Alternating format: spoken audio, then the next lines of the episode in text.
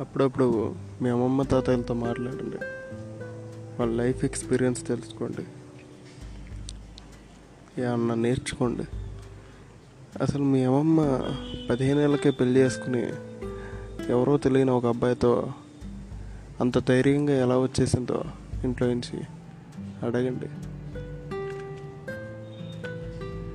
మీ తాతయ్య తెచ్చే ఇరవై రూపాయల సంపాదనతో ఇల్లంతా ఎలా గడిపేది ఎలా సర్దుకునేది తెలుసుకోండి.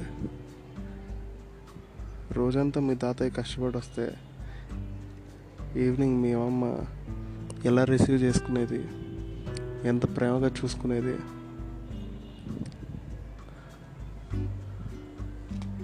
అలా కొన్ని కొన్ని అడిగి నేర్చుకోండి తెలుసుకోండి. వాళ్ళతో కాన్వర్సేషన్ చాలా బాగుంటుంది.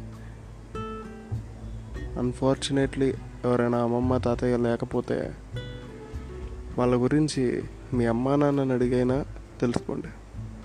ఎందుకంటే వాళ్ళు లైఫ్ ఎక్స్పీరియన్స్ చేశారు. ఒక ఫార్టీ ఫిఫ్టీ ఇయర్స్ మీ అమ్మ తాతయ్య కలిసి లవ్ చేసుకున్నారు.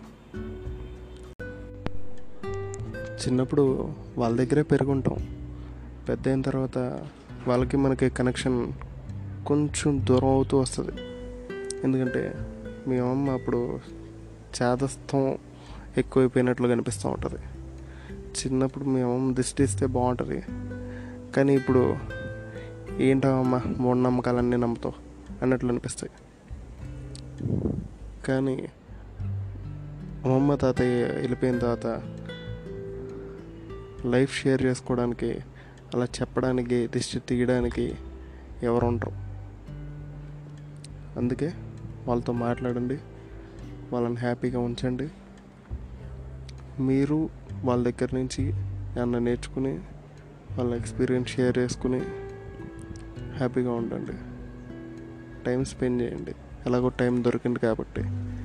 మీ పేరెంట్స్తో మీ అమ్మమ్మ తాతయ్య మీ ఫ్రెండ్స్ అందరితో టైం స్పెండ్ చేయండి హ్యాపీగా ఉండండి.